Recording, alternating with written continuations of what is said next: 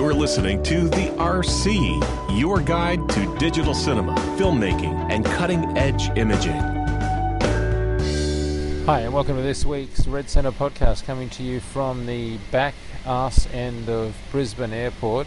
We're not going to be looking at any uh, rat holes. Well, we will be looking at rat holes, I'm sure, later in the show. We're really looking at. at, uh, at uh, What the fuck are we looking at? Looking out a window.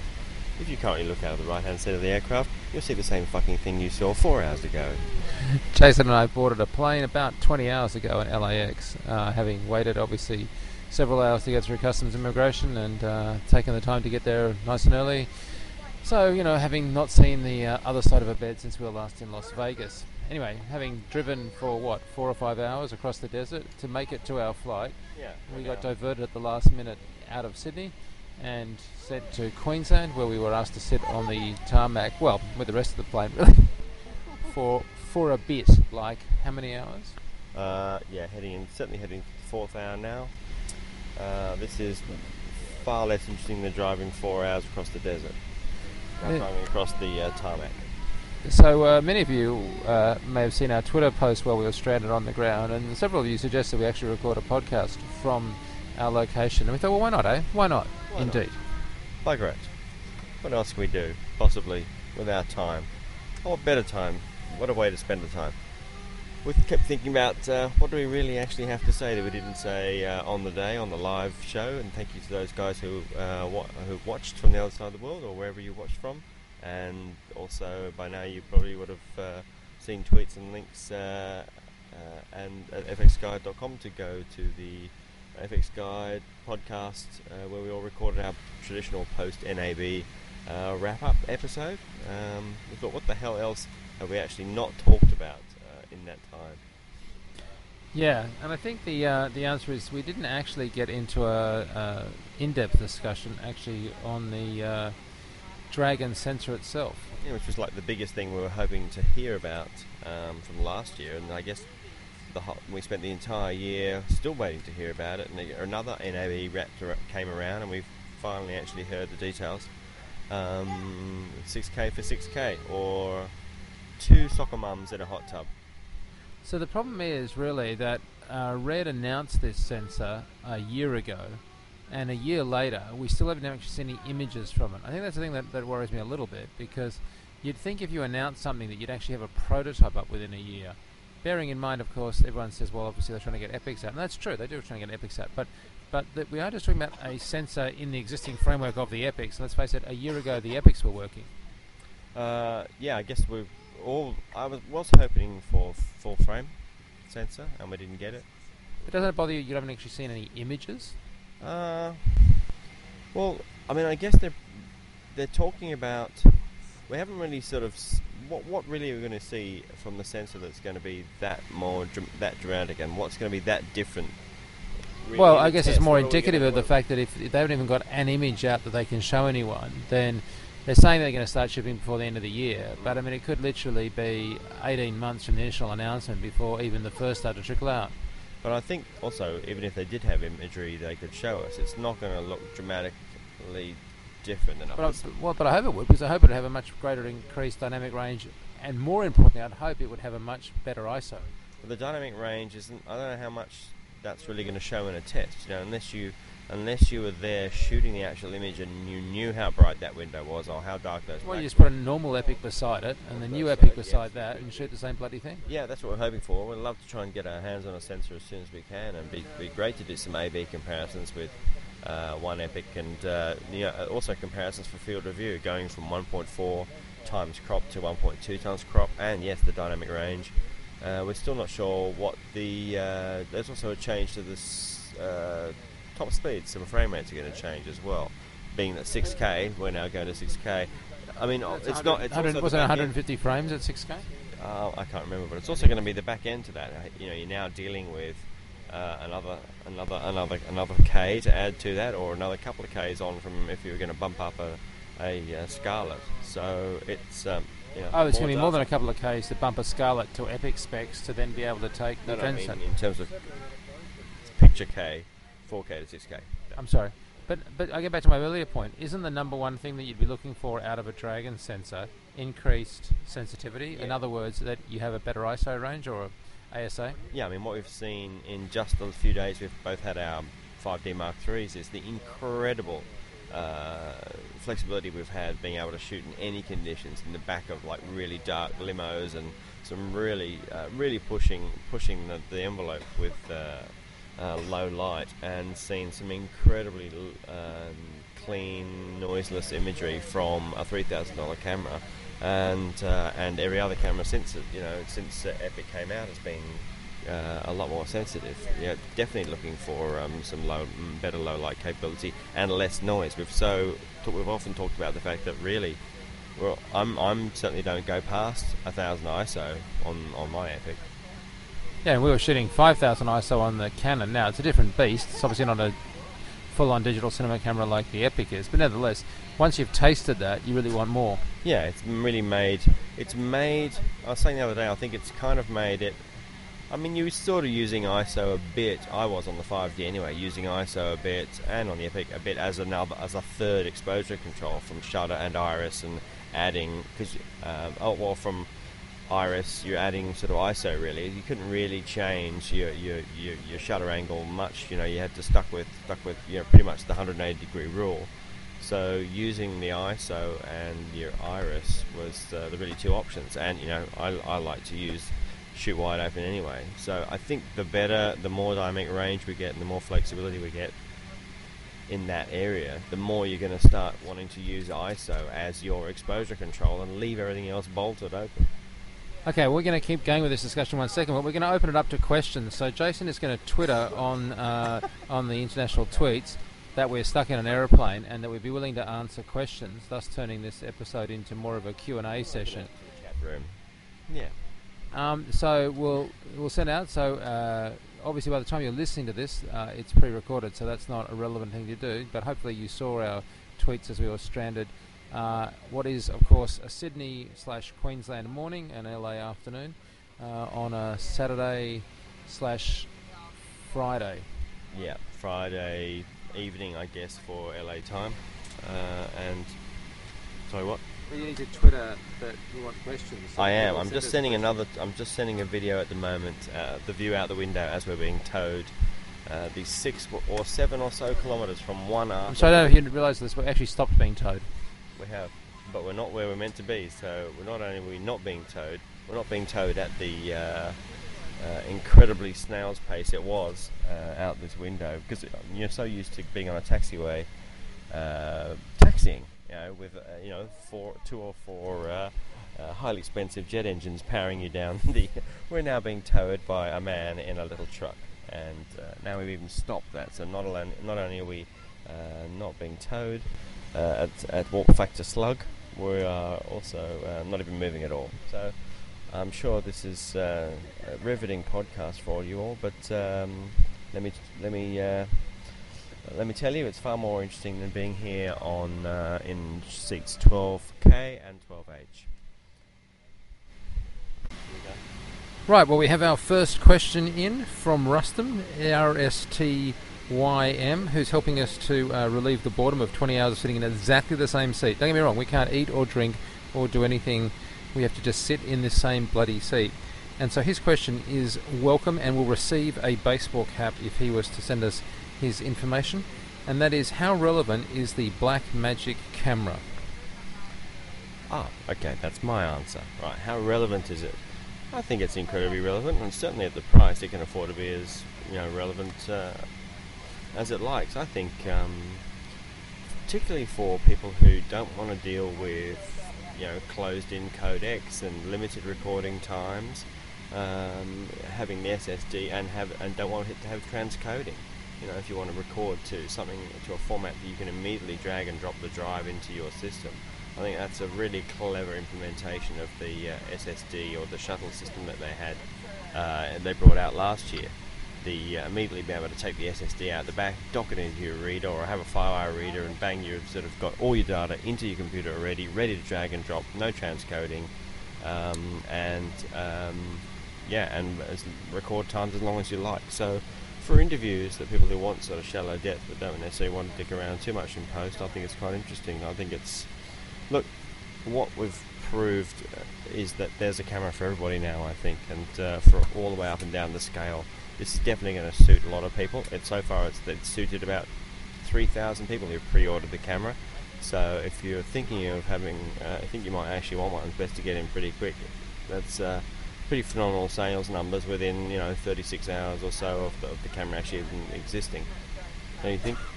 Yeah, I think the thing is that uh, for many people, as I think we said, it's Scarlet. It's basically 3K for 3K almost, uh, and that's just proving that there is a market for that kind of thing. Right now, there. Are, this is of course not going to be a camera for the people that are a super shallow depth of field nut. Although, as I did point out, with a Canon mount on there with a 1.2, you are going to get a pretty shallow depth of field. And quite frankly, I don't often shoot it full open 1.2. I know you do, but if I'm doing an interview or something, I'm shooting like at a, at a slightly high rate. So that's not ruling anything out. Um, and you know what? Oh, oh, oh, oh sustenance. Have a mint. What's next? A moist towelette? But yeah, no. Actually, we weren't actually even allowed to go to the toilet for a while. All the toilets were filling up because we were sitting on the tarmac. Then they had to come and pump out and. Uh, uh, no drinks, no food, no, no even moistened uh, towelettes. okay. Well, I think the red. I think it is relevant. Um, I think it's a really amazing price point. And you know, you can make the world's best camera in the world, but if somebody can't afford to use it or buy it, they're not going to use it. So I have another question. Going to the streaming in now. Uh, what do you think of SpeedGrade's inclusion in CS6, and how will it affect Resolve? That's not a question for me. All right, question for me. Um, I think it's uh, anything that's done by Adobe gets massive amounts of um, traction. Oh.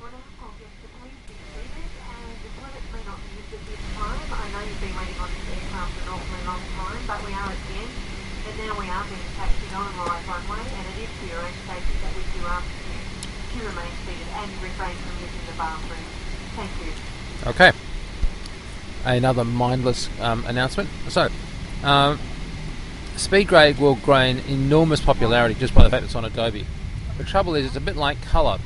When Color was added to Final Cut, it got some converts, but until it was, well, it never really was, turned into a full Apple product and fully integrated, mm. it won't fully take off. So at the moment, I think SpeedGrade will get a lot of traction, um, but then you have to say that Resolve isn't sitting around twiddling their thumbs because, of course, very aggressive price point, brand new user interface, and then add to that, Baselight's going at it hard. Now coming out with a version that can run in Nuke and uh, do things like that, which will really help a lot. So I mean, Baselight is tied to the platform, right? You're tied to, I presume, working. You can't just buy software. Software yep. only for Baselight. You can buy it as a plug-in for Nuke, but not for right. Okay, right. I think. Well, right. and Final Cut actually. You're right about Resolve gaining traction because the new user interface um, is going to be a lot more appealing to first timers and people who have come across from or have given up on color or um, you know, who have started off with the gateway drug of the free app and then have upgraded to, to the paid thing.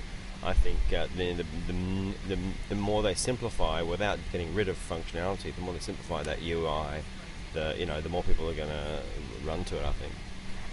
Well, questions are streaming in. Another question: Does Smoke have any chance of going more mainstream thanks to the new pricing and recent NLE wars? And I would say absolutely. I think Smoke's going to be a ball terror. Actually, in the uh, separate podcast we recorded on the trip back from Vegas, I named it one of the most interesting products of this year's NAB.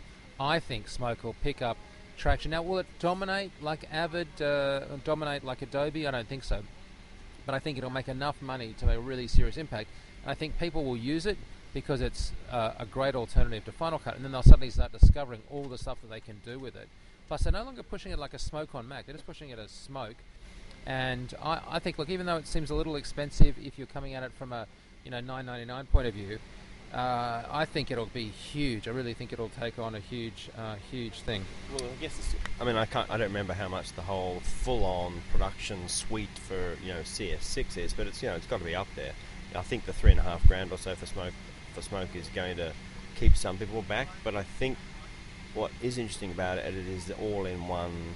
It's an all-in-one program. You know, I think for me, having to round trip or going out of programs and back into uh, from one app to another is certainly going to, you know, is is a bit a bit of a bummer. No matter how much they think they make it streamlined, I think um, having it all in one app and have just the power of what looks like a fairly decent NLE, and then have the ability to just really dig down into full on, you know, which we've seen is completely. Well, the color grading tools in Smoke are really good, right? The keying tools are spectacular. Right. Okay. So if you ha- imagine that all of that is bundled into one without um, having to sort of round trip to any other apps is uh, really interesting and going to be a time saver. But I don't know. Time will tell on that. I really haven't had as much of a chance to play with it as you have, but uh, impressive. Somebody's asking, how did I lose so much weight over the last couple of years? Uh, the answer is I ate less. Next question. Um, did you, we see the TechCrunch where some school kids launched a balloon with a 3D GoPro rig?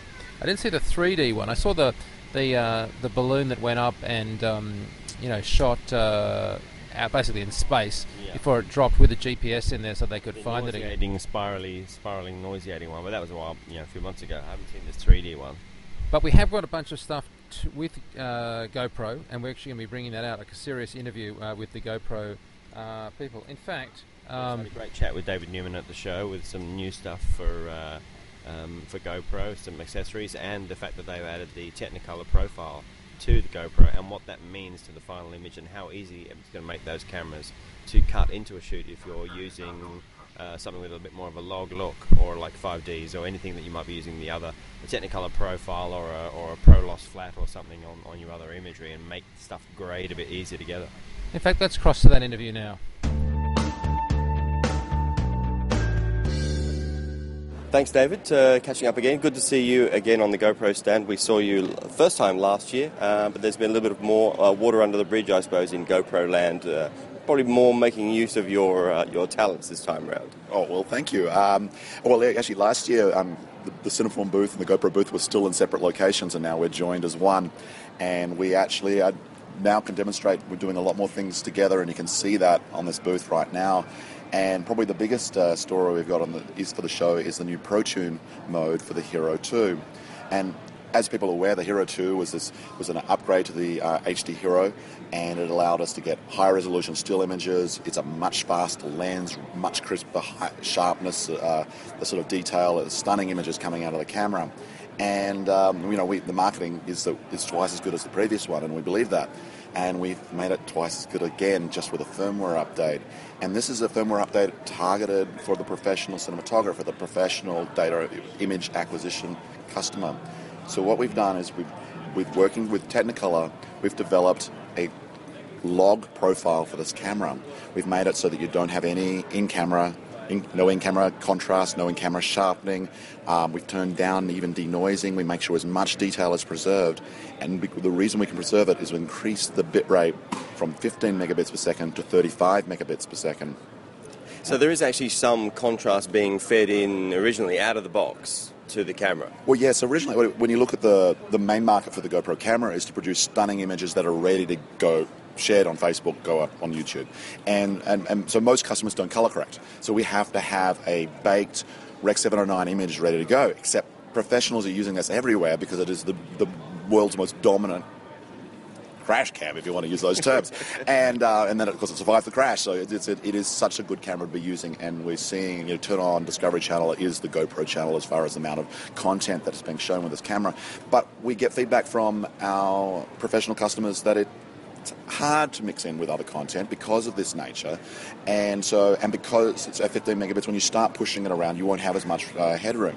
So we've solved that. We're increasing the bit rate. We've solved the the contrasting candied, lovely look by making it flat, which we, you know, we see what we do with our uh, Canon 5Ds with um, CineStyle, and we added the one more element as we added 24p as another shooting option for it. So now, however you're shooting, oh, and we also turned off auto um, white balance. We run it at the sensor native, so it's essentially shooting raw with a GoPro. We're shoot, putting the highest possible data rate that the DSP will allow us to do. You can still get two hours of recording on a 32 gig card, and it will intermix with your other content. And because of the relationship with Technicolor, we help them. They helped us define this log curve such that you can actually use the CineStyle preview LUT, so that you can intercut GoPro with your Canon or Alexa log wherever it is, and it will actually look ready to go. Your colorist is not going to freak out when they see this. So what's it doing? I guess in the curved of the the output, it's uh, the blacks are less crushed, and uh, same in the highlights. I'm trying to work out what you might get, what you might expect to see, rather than just sort of uh, less intense blacks. Is there? Are we seeing more detail in whites, or what? What are we? What's what's happening? Yeah, um, we are doing some uh, playing around with the EV levels to make sure you get more headroom in the in the whites. And because of the nature of the log curve, all your blacks are lifted. We don't have to really geek out. I know your shows like that. Is we don't have the toe in the in the um, the in the shadows like you have on CineStyle. So we actually use the full 0 to 255 range. Um, uh, we've just found that, that we got a little bit more headroom, dynamic range. We're getting 11 stops of dynamic range on this wonderful Hero 2. And, but be- actually, because we're using black from 0 to full up there, is you can actually just say, it almost looks usable for as is, but you add a little more contrast, so you don't have to necessarily use the, the CineStyle preview light, although that's what it's designed for.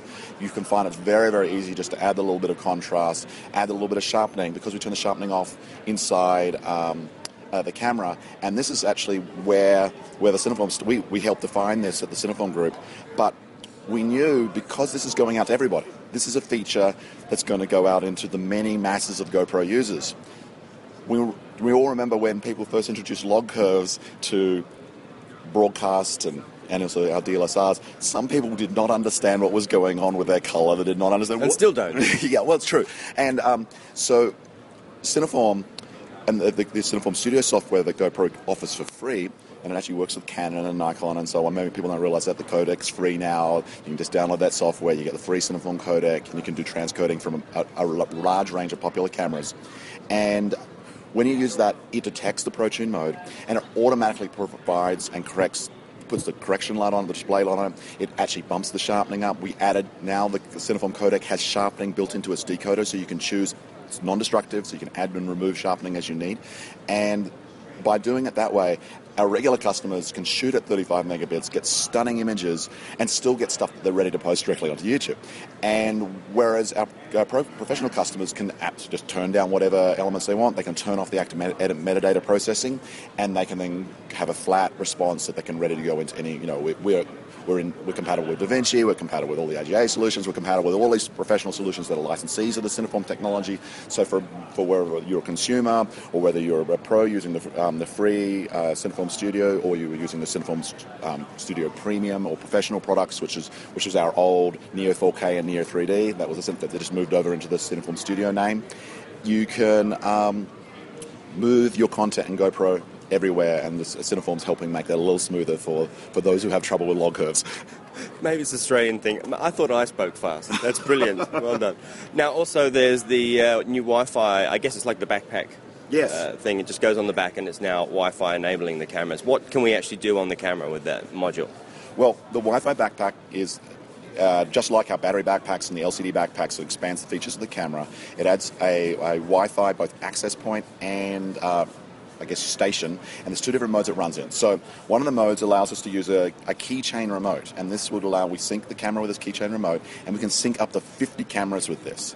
We can see all the settings in the camera, so we can say, I want to put it all into 1080p 25, and I want to, uh, and I want to use in you know medium field of view. I can do all that setup across up to simultaneously on all my cameras. But the beauty So is it makes it sets all the cameras to the same, exactly the same settings. yeah, so when you're using the remote, that's what you what you're doing with that. And uh, but the the magic of this thing is the the Wi-Fi backpack has its own power supply. So you, because the camera, when running, will probably run for about uh, two to three hours. And if you've got a long day of a shoot, which you need to get your cameras all set up, and with GoPro you can set up a lot of cameras for a lot of different angles. Putting the Wi-Fi backpack on, that will last many, many, many more hours than the, the camera itself will if it was actually recording. Right, so it's an external battery as well as the Wi-Fi module. Integrated into the tiny. You don't notice it's uh, there's no. Yeah, it looks about the same size as the uh, the little LCD backpack, right? Yeah, and, and for those who um, have not used a GoPro, we've heard that some people think a backpack is something that you're actually strapping onto your physical body, and like it's something like the Canetta Pro proposed camera type of thing, of a little hand winding. That would thing. be sort of uh, uh, that would maybe go against the whole idea of the thing. But seriously, that's come up, and I go, no, this is just something that's about two inches by about eight millimeters on the back of the unit, and um, so once you've got that enabled, you can power on the camera when you're ready. We just did a thing with Ken Block in which he had, you know, out this, uh, the uh, off-road racer, like a, a rally driver, Yeah. and he had the Wi-Fi remote stuck on his uh, uh, in the middle of his steering wheel, and like 25 cameras around the car. So when he's ready to go, he presses that. All cameras fire up, start recording, and he can stop them when you know whenever he feels his event's over. And now you've got synchronized content. So you think about the multicam work that you have to do. You no, longer have to worry about where when did this one start. You know, how do I, do I have to use some audio to sync it up and something like that? And that's very difficult, particularly with motorsports. So um, it's it's ready to go. It's um, ready to go on a sync timeline. And it seems like the remote knows how many cameras it's sunk to. Because I was asking that question before. If you're in a car, if you've got you know three throughout the cabin and four on the roof or whatever, you know, how do you know the ones on the roof are all switching on? It seems to me that it's uh, there seems to be talk back and it's all sort of confirming. Now the Wi-Fi's also got another function with Yeah, apps. so um, when you're running the Wi-Fi backpack paired is a when it's an access point, you can log into it from your iPhone, from your Android device. And this is, by the way, all this stuff is coming out early summer, so it's not right out just at this moment. It's getting really, really close. And um, so that what you'll do is, um, I, I haven't been able to sh- uh, show Jason this because. Um, the Wi-Fi is so noisy at the convention center. We found that when we were doing the, we're showing, taking the image from the camera to the iPhone, we could do it in about four inches in this space. Whereas, it, uh, oh, another thing about the Yeah, I was going to ask about range, with the yeah. with the range on the just the little key fob remote thing. Uh, this thing is 600 feet. Six, um, and but with the with when you're doing high bandwidth video and you're seeing picture coming along, it, it's it's it's more like you know 150 feet type of thing. So um, That's still good because the other camera that uh, I have that has, I guess, like a wireless video function is Bluetooth, and which you know is, Oh, is which is which is quite shit. Uh, yeah, well, Bluetooth has got yeah a range of three feet or something like that, and you know, so yes, you can see your phone to your helmet or something like that, but it's not practical for any other configuration of the um, uh, shooting. Of, yeah, for So in, in the one module, you've got uh, Wi-Fi transmission for, for you know remote role and settings, Yeah. and then it will also record send to your app where you can, uh, can set it up, set the camera up. Now that's I guess one camera per time. You're not, not going to be able to do. Yeah, we're actually having. Um, eventually, you will be able to have an iPad and you'll be able to see all your cameras. Now, the, the reason that we're not doing that in our initial launch is because you actually need to bring an It's freaking hard. I'd Yeah, say. oh, yes, yes, this has. Been, yeah, some people may have been aware this product was coming out. It has been very difficult technology-wise to achieve what we're achieving.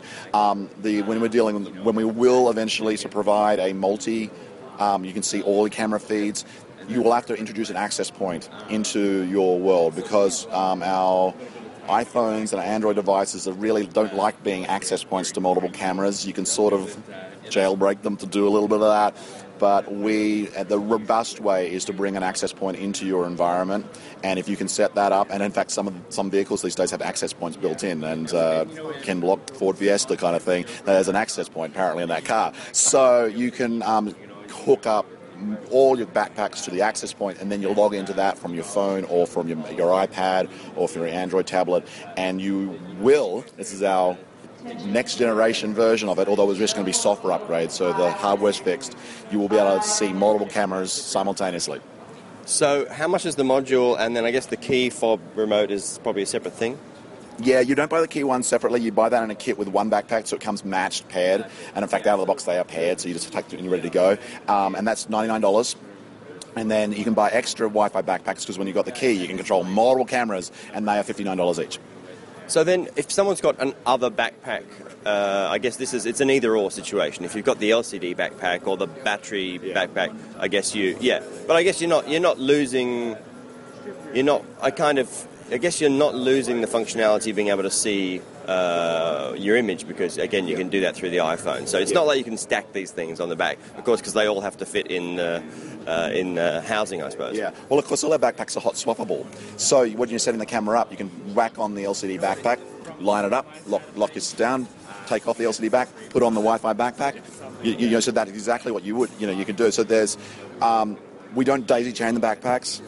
Talk about making our night, uh, you know, making development for this technology really difficult. That would make it even more so. Um, uh, and also, it make it makes a problem for the water housings to make sure that because you would end up with this very long camera of uh, configuration. I think this is actually, I mean, I, the LCD backpack's great. I've got one of those, but more often than not, wherever you set your camera up, you can't, you sometimes can't see the LCD at the back. So this is perfect to be able to set it somewhere else, Yes. and then you can actually be in the car and just double checking, I suppose, check it's fine, then swap over and record. Yeah, exactly. You, so you don't, yeah, with the you, can actually, of course, control the lighting environment on, your, on the screen of your iPhone when you're, when you're logging into the backpack. Whereas, of course, the LCD on the back, if you've got bright light hitting on the back of it and it's underneath something, it's yeah, it, it, it's not always the most ideal thing for the, uh, the. So yeah, you'll be more flexibility by using um, the Wi-Fi backpack via your, your phone. And all of this is coming out, yes, basically in a couple of months. Genius. Sign me up. Thanks, David. Thank you. And we have a bunch more uh, questions. With the advancements in digital cameras these days, are there ever moments that you would still pick film to shoot? Jason Wingrove, director extraordinaire. Mm, no. Okay, next question. Can we speculate on Red Dragon? What I mean, actually, we've already done that one, but thanks for that question. Uh, Uh, next question. Uh, the Holy Roman Empire was neither holy nor Roman nor an empire. Discussed. right. Can an albatross European or African? Um, then somebody suggested we do a quick review of the movies we watched in flight on in-flight entertainment. I must admit, I was watching uh, various uh, episodes of Survivor and uh, you know some damn fine uh, Mad Men. By the way, this season of Mad Men is one of the greatest ever. Um, now, Smoke on Mac does it hamper the brand? Should they have just named it Smoke Advance and and it to a flame timeline? Actually, can I just say, Contagion is a really bad movie to watch just before you head off to a uh, trade show where you're shaking hands with lo- lots of, uh, uh, you know, Uh, we've just been asked to turn off our recording device again. We'll, uh, we'll pick this up again in the studio. I'm sure. Okay, we're picking up the show 43 minutes later because uh, we got told to turn off our electronic equipment and we actually got to a gate. We're now in what would you describe as one of the largest queues I've ever seen to get through immigration, and we have no bags because none of the bags have come out because they haven't. So we'll continue with the questions, and the next one is. Um, can we explain more about the Fusion IO where the uh, freelance producers or editors might see the most benefit and then NLE workflow? That came from Drew. Uh, so if you have lots of read-write uh, stuff and lots of memory accesses and that they will benefit from RAM, you get a huge speed up. So for example, huge speed ups will come in things like uh, the Foundries. Um, you right, Jess? Yeah, sorry, I was just checking, just checking my audio level, sorry. I'm just checking your audio levels. We're doing this on a handheld recording mic, so uh, we apologise for any audio inconvenience. And by the way, just at this point, I just want to say I'm so freaking impressed with our peeps who have come up with pages of questions for us. So, um, the, so if you're using a Hiero, for example, from the Foundry, you'll get astonishing speed improvements. I don't see any reason why other NLEs won't, but the thing is, you have to be able to implement this. So there's a, um, uh, like obviously the card goes in, there has to be some way that the software accesses that and uses it. So it could be used as like a fast drive, but to get real uh, benefit out of it, you want the company like Adobe, like Autodesk, like uh, Scratch, uh, Simulate, like the Foundry to access it. In which case, you'll see vast improvements. Now, all the So we're going to need to see updates of stuff we've got now, say for Premiere or whatever. It's going to need updates. So this is like a CS6 thing or something. And all of the companies I just listed uh, have the card and are working on it. And the API has only just come out. It came out on the last day, like Wednesday of the show, and we spoke to the Fusion IO guys before we left. So yeah, that'll be evolving out. Fusion didn't have a booth here. They're just basically the speed up inside all the other products. And this isn't this isn't any kind of get out of jail free sort of cheap alternative to having a Red Rocket card. It's not going to help you for any of those kind of transcoding, right? Uh, look, a Red Rocket card would help uh, do it. Sorry, Red Rocket does obviously help uh, converting an R3D file to something else. But what we're talking about here is, let's say you did that and you wanted to then compress to something else like um, ProRes.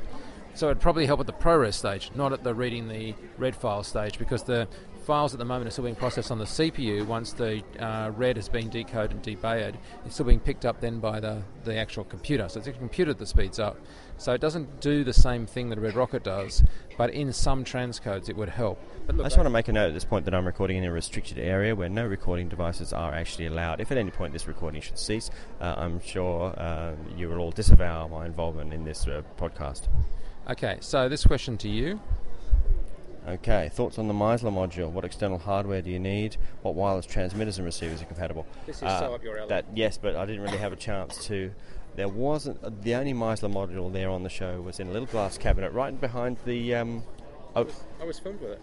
Oh yes, of course, that's right. They were actually using one. They had two reds. Uh, for those who didn't see the stand, they had two a special sort of interview booth. It was really quite a cool setup area there. We're going to post that on our website. Yeah, the shots of the pictures of the, of the setup. No, no, the actual interview. Oh yes, yes. There's an interview. There's like rolling of interviews across the whole show that um, Ted and others were interviewing um, uh, I guess uh, Red, uh, special friends of Red, and just and, and, you know people who are of note in the Red community, um, and that's all going to be. Uh, I'm, I presume ro- Red will roll those out, but we have access to the interviews that Mike was involved in with Ted, which was quite a lengthy interview, Mike. Yeah, and we're going to post that probably as an insider piece on FX Guide. Uh, but we've got all the R3D files and stuff from Red.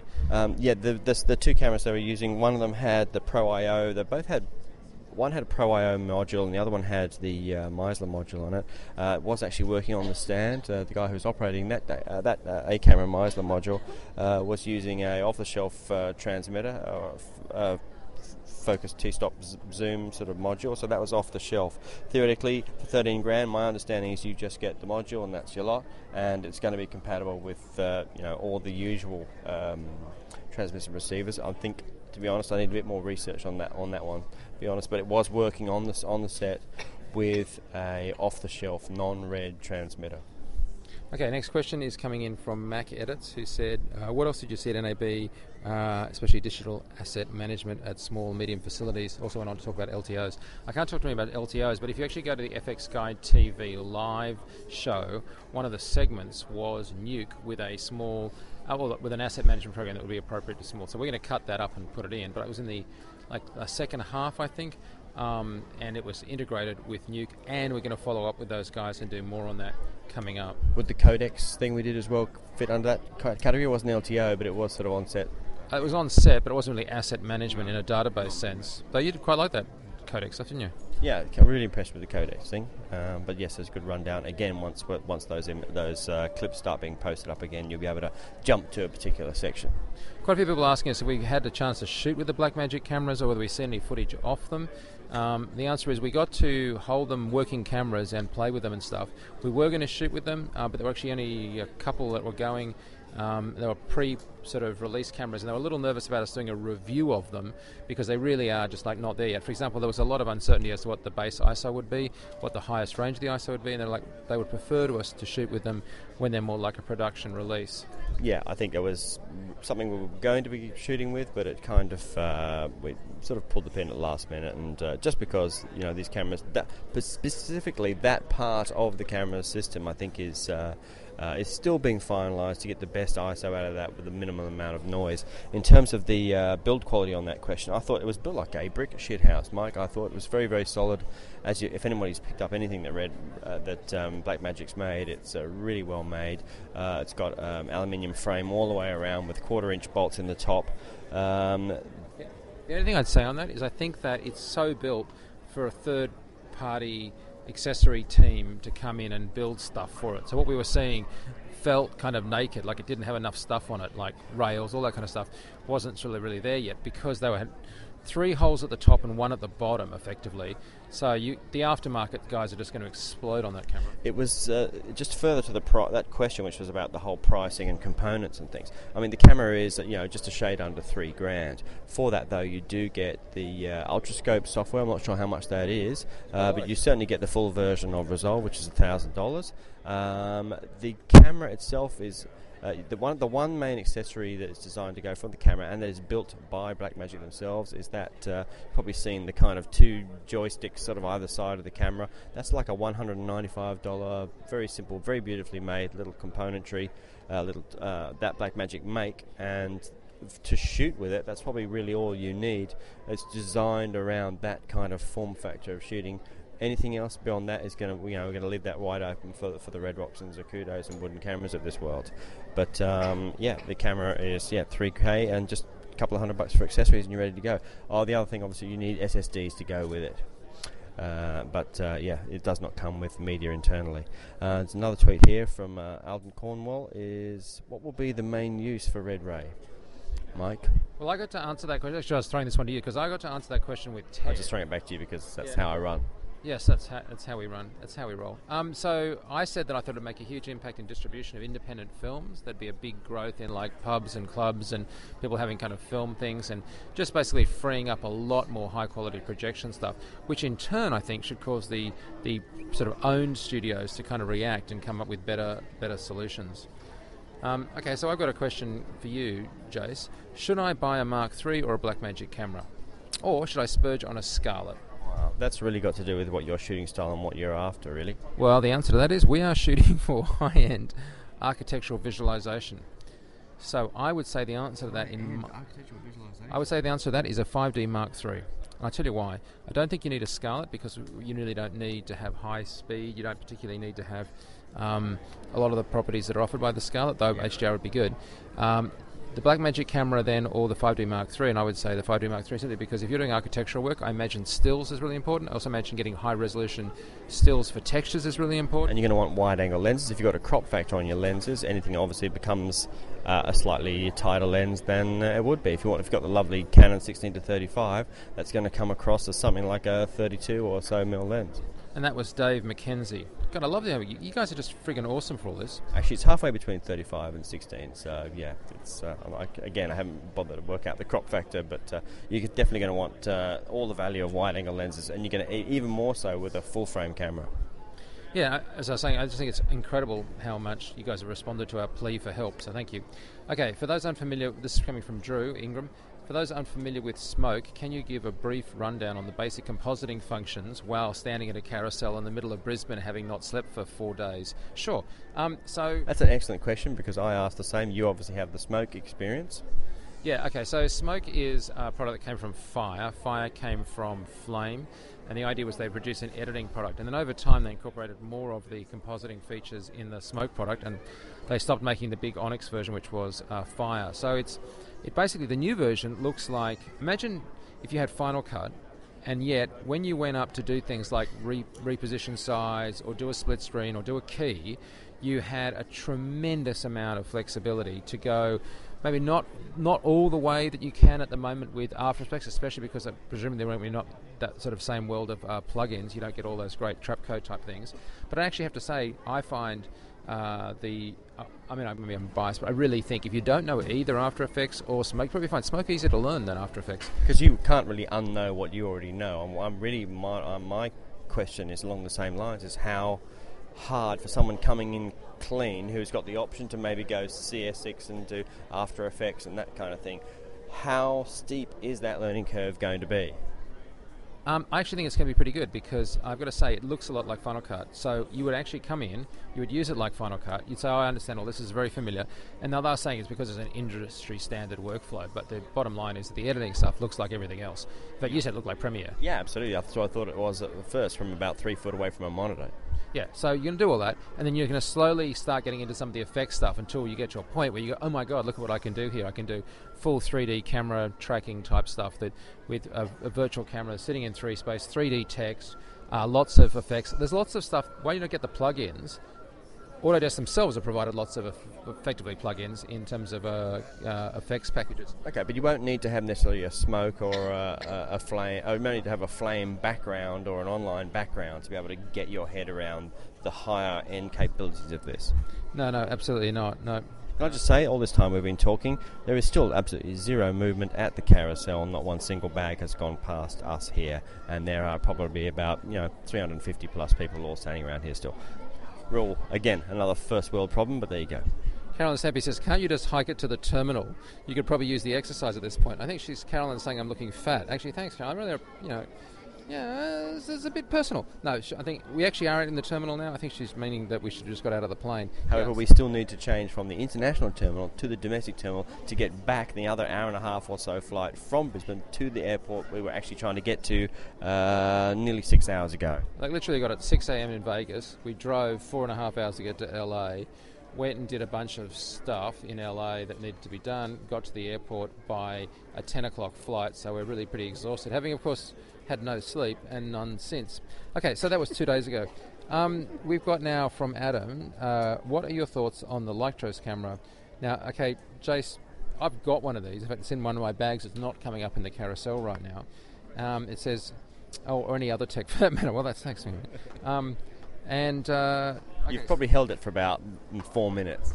Well, John's shot with it quite a lot. I've shot with it a bit in LA before I ran it because I was, you know, we were staying in separate places in uh, in LA. Um, I have to say, the thing about it that is, I think it's really historically interesting as a camera. I think it's great fun to play with, but there are two big considerations against buying one. Firstly, it's not very high resolution.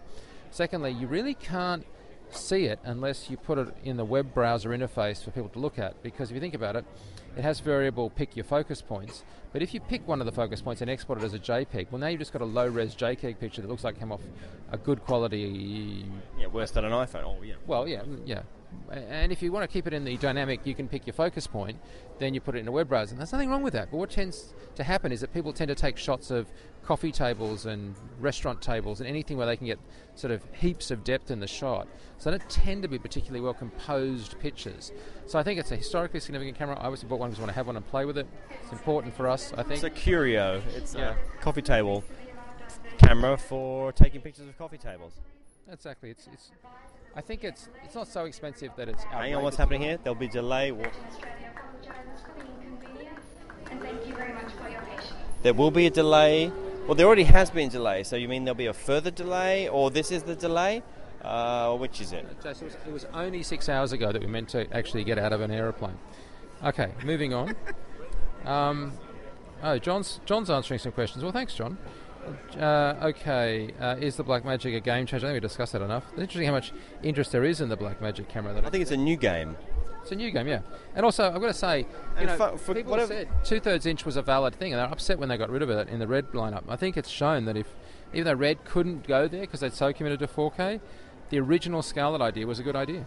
Now, can I just say, with the frame rates, it tops out at 30 frames at the moment, but there is a plan, a vague plan being discussed that once the codecs, uh, obviously at RAW, probably going to start be topping out around 30, around 30 frames a second. But because you know it's such an open system, and there's going to be a lot of other formats that those SSDs you can record to, that perhaps at lower intensity um, codecs and a lower bit rate stuff, that, that there is a plan, hopefully, to maybe give some higher frame rates uh, to that.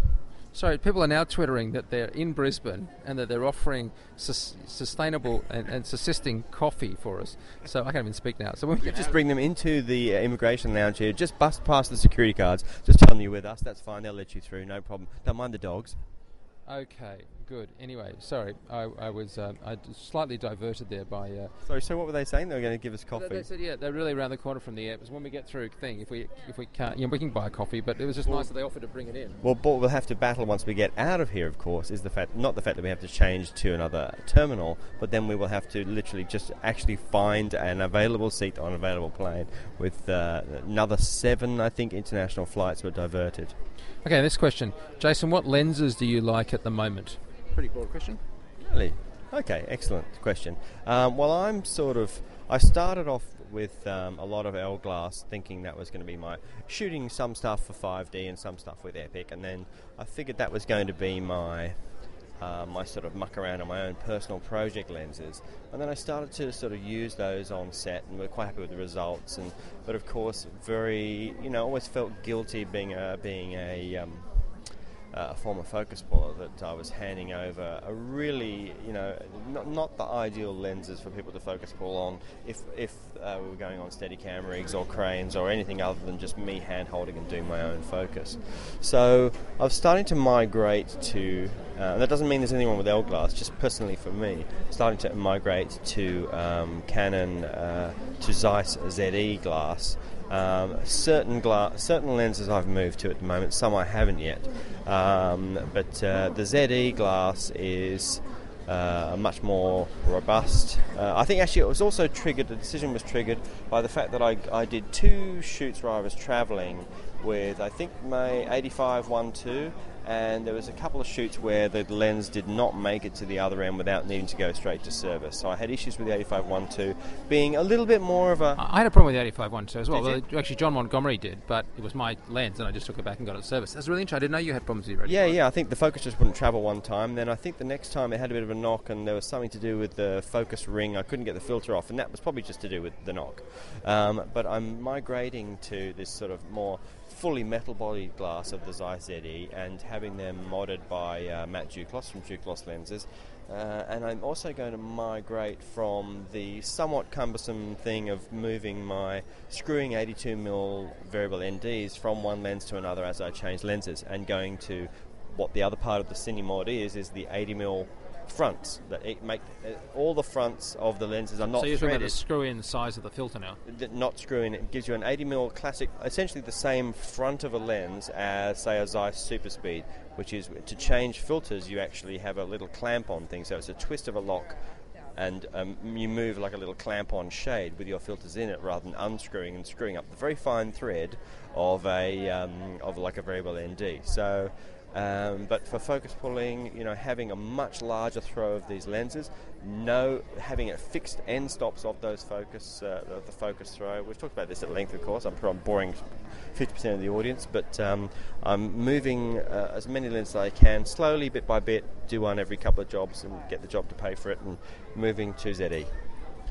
I think Matt Duclos had a really interesting point, and let's face it, you, you can. Uh, I'm sure you can talk to us a bit better than. What lenses I'm doing? You go ahead and do your. Well, I was just going to say that, that he was because because I was going to say one of the central points of this is that we all the things you're talking about are Canon mount, and I actually asked Matt what I what he thought of the Canon mount, and he basically thought that it was a good mount. It wasn't the best mount, but it was a good mount. Um, but that's changed in just a few years because it used to be a while ago that you just really wouldn't consider a, a Canon mount on a film set to be a valid option. Yeah, um, I think there's also, and I'm going to pause because. So we pick it up, having now elapsed seven hours from when we were meant to be getting off a plane in Sydney, and we're now, Jace, no longer in the customs hall where we were asked to stop recording. We are now at a train station. Making our way through the planes, trains, and automobiles catalogues that will be our travelling day today. We're now waiting for a train to the domestic terminal. Uh, I also had to uh, consult the Brains Trust about uh, some lensing issues. Um, yeah, I was crapping on about uh, Zeiss ZEs, but the other alternative, which is a really interesting one, and almost one I wish I'd actually gone with by the time I've sort of really got a handle on this other alternative, I um, uh, had sort of invest, started to invest in the ZEs. But um, the alternative is um, to the ZEs. If you wanted to have manual iris, for for um, for instance, because the Zeiss ZEs, the lens, uh, the iris in the lens needs to be controlled by the camera, even be it be it 5D or be it uh, Epic. Uh, the alternative to that is Nikon glass, which if you're not, if you don't have a particular bias to focusing a particular direction, the Zeiss uh, ZFs are exactly the same lenses as the ZEs, but they have a manual iris and they also focus in the opposite direction. They have the same construction and the same hard stops.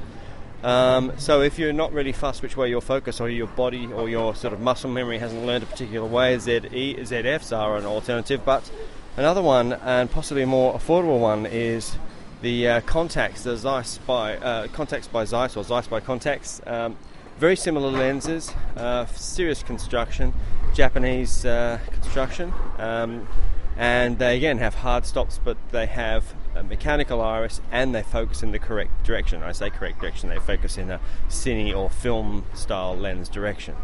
Uh, Paul Schneider is uh, someone who's uh, who's really sort of been a, has really been a bit of a, um, trailblazer for me. Uh, he's got a 21 2.8, 35 1.4, 51.4, 85 1.4, and a 1. A 135 2.8. There's also a faster, I think a one, I think a 135 2 as well, which I'm looking at. Uh, and there's a ton of lenses in this range. The only downside, uh, but what makes them a bit more affordable, is that they are all second need to be second-hand glass. There's, they don't make these lenses anymore. This is purely an eBay uh, exhibition, and you know a bit of a hunt and you know hunter killer kind of operation to sort of hunt these down and mix and match the lenses. So it's a little bit, little bit not quite as uh, as uh, risk proof as going to uh, B&H and ordering all your lenses, but on the whole, it's going to be a cheaper operation. And he's sending them all again to um, to Matt Duclos to get them all cine modded, and they do look fantastic. Yeah, one of the things I was really uh, you know pleased to note is just the build construction quality of these metal lenses. And if you look twice at them, they look like Zeiss Super Speeds, right? You look at either side; they're, they're, they're similar construction. If you look at them front on, if you look right down the lens, the markings right around the lens, you know, are very uh, Super Speed-ish.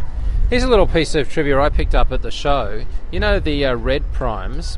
Those red primes could be dramatically smaller, but apparently in the early stages they were, and then it was deemed that they didn't look pro enough. So if you actually were to, and I've not done this, cut a red prime in half, you'd actually see that the housing that makes them look big and kind of you know, prime cine kind of thing is actually a lot of it's just gearing and stuff. You could actually have a red prime if red wanted to as a dramatically smaller lens, but it's not very manly to have a, a such a sort of a narrow, wimpy kind of a lens. So red does it. Right. We want them. That we want to make these an alternative to uh, you know master prime. So let's make them that big.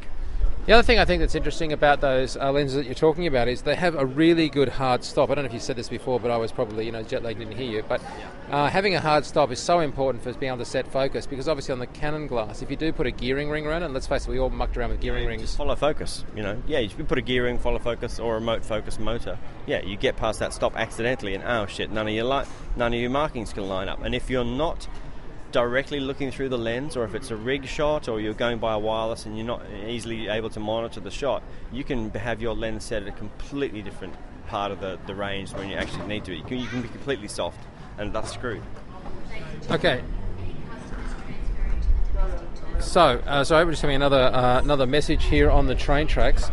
Um, so, what's our next question, Jason? Uh, is the DB16 design destined for the Kickstarter Hall of Infamy? Now, Digital Bolex 16. Look, you know, I have guilt about my um, my earlier comments about Digital Bolex, and I think now, especially having seen how quirky, small, light, simple, and cheap the uh, Blackmagic camera has been. I think there's a place there's a place for everyone in this world, and there's no place for negativity. The kind of negativity you might have heard on episode I don't know whatever it was 108 on a Red Center. Uh, so, so you're saying now, having not slept for 3 I'm days, saying live and let live. okay. Which I kind of did originally, but maybe you know, I don't know. I was a bit stabby back then, and um, I don't think it's delegated to the Hall of Fame. They've already sold an awful lot of cameras, so there you go. I think I think maybe it might have collector value even. Once they've made all their cameras, they may move on to another version or perhaps a cheaper version because now we're we're seeing um, a lot of other. We've seen the D, the Ikonoskop have brought out a slightly cheaper and black and white only version of their D216. I'm trying to think what the number. Uh, the Ikonoskop D2 um, two thirds inch camera, uh, which is a beautiful piece of kit and was at the show, and I finally had a chance to play with one. Um, but you know, it's priced about seven or so thousand euro, and you know they've not. I mean, they've actually sold. They've only sold 65 of those cameras worldwide since they started to ship, which was maybe about six months to a year ago. Um, but the digital Bolex is a lot cheaper than that uh, and the Blackmagic is cheaper again. So I think maybe next time around, if they do a digital Bolex two, um, cheaper again. Look, I don't think it's it's it's it's destined. Well, what was actually the question? Destined for Hall of Infamy was. What was that? I think it's just you know an earthquake or something on the top of everything else that happens. Hey, I'm going to ask you the next question, but you don't need to answer it now because we're about to get on a train. Yeah, But the Sony OLEDs look too good for grading. The screens look too good.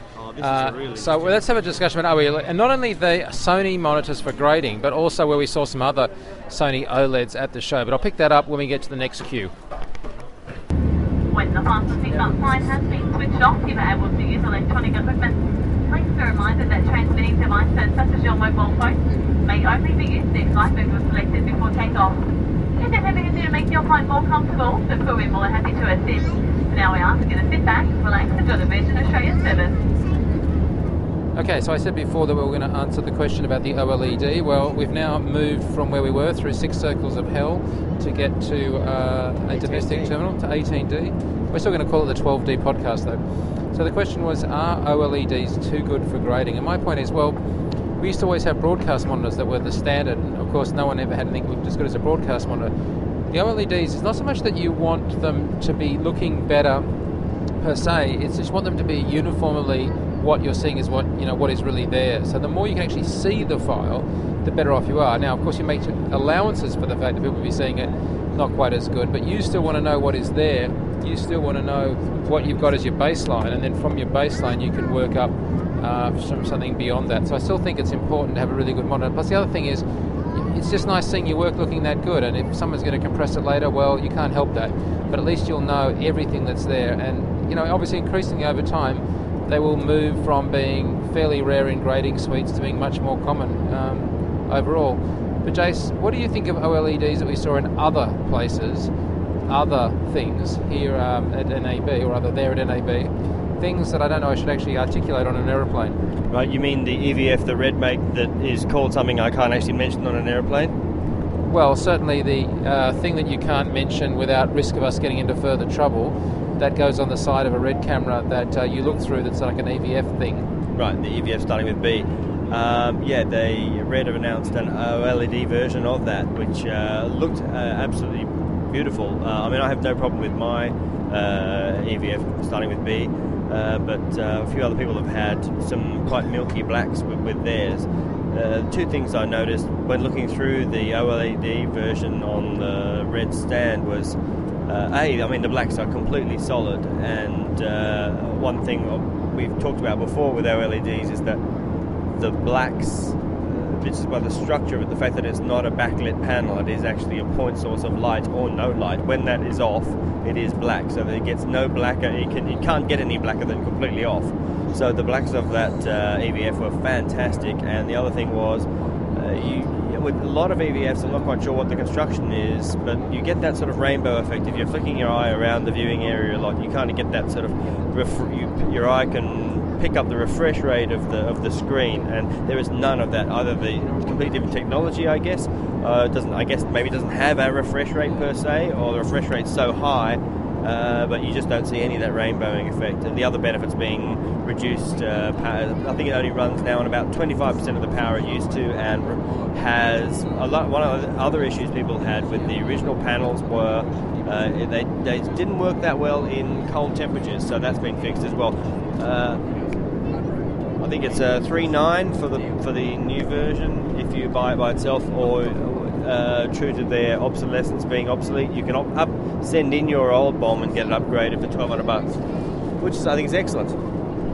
Okay, well, it's now been about uh, 36 hours, 37 hours since we uh, started on our trip home. We're now about one hour out, and we'll arrive only nine hours delayed on our flight, which means that the entire flight took about 23 hours to get uh, to get from Woe to Go. That's just the LA leg. But anyway, I want to thank everyone that's uh, submitted questions. I'm going to kind of collapse now and probably uh, pass out. But look, uh, some of the questions we've asked, we're going to try and uh, log who you were and try and get uh, emails to you so we can get some addresses so I can send you some very cool RC hats. And Jace, we really made a huge difference to us actually having the community like pitch in and send questions. I mean, it actually was fucking awesome. Fantastic, actually, and uh, I think uh, just apologies, I guess, to if we didn't quite get to your question. Uh, a, a, a, distinct lack of actually connection to the internet at 24,000 feet had a little bit of something to do with that. And as you say, uh, we're completely rooted now, I might just last, use the last 45 minutes of flying time left to actually uh, uh, be unconscious. Yeah, plus we're actually running out of batteries in just about every electronic device we had. We literally we've gone through three different devices trying to check Twitters over the last nine hours because at no point have we had power. Okay, well that's anyway, it for this. bit of fun, impromptu episode. That's, that's the end of our 12k app. Uh, why don't we put this out as a bonus app? And uh, thanks so much. I mean, seriously, guys, thanks so much. Cheers, guys. Thanks for listening. Send your questions or comments to rc at fxguide.com. Copyright 2011, fxguide LLC.